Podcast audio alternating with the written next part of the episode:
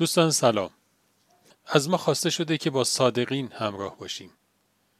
البته به جای واژه صادقین هر صفت خوب دیگه ای رو هم میشه گذاشت.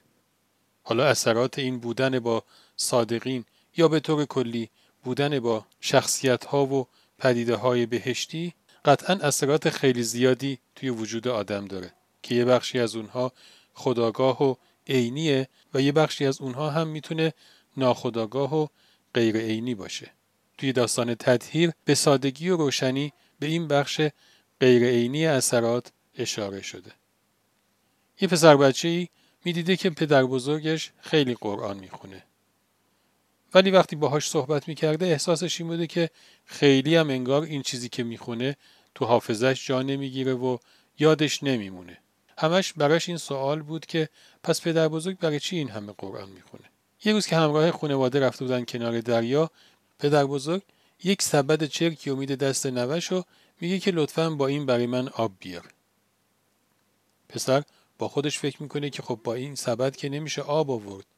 ولی خب به احترام حرف پدر بزرگش این کارو می‌کنه.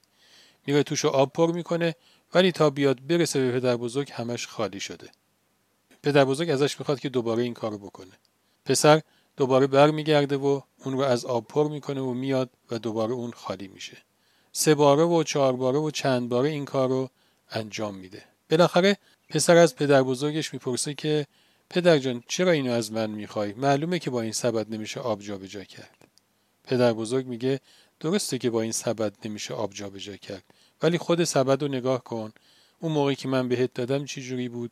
الان چه جوریه تو این رفت آمدی که کردی و آب باهاش جابجا کردی اتفاقی که افتاد اینه که خود سبد خیلی تمیز شد.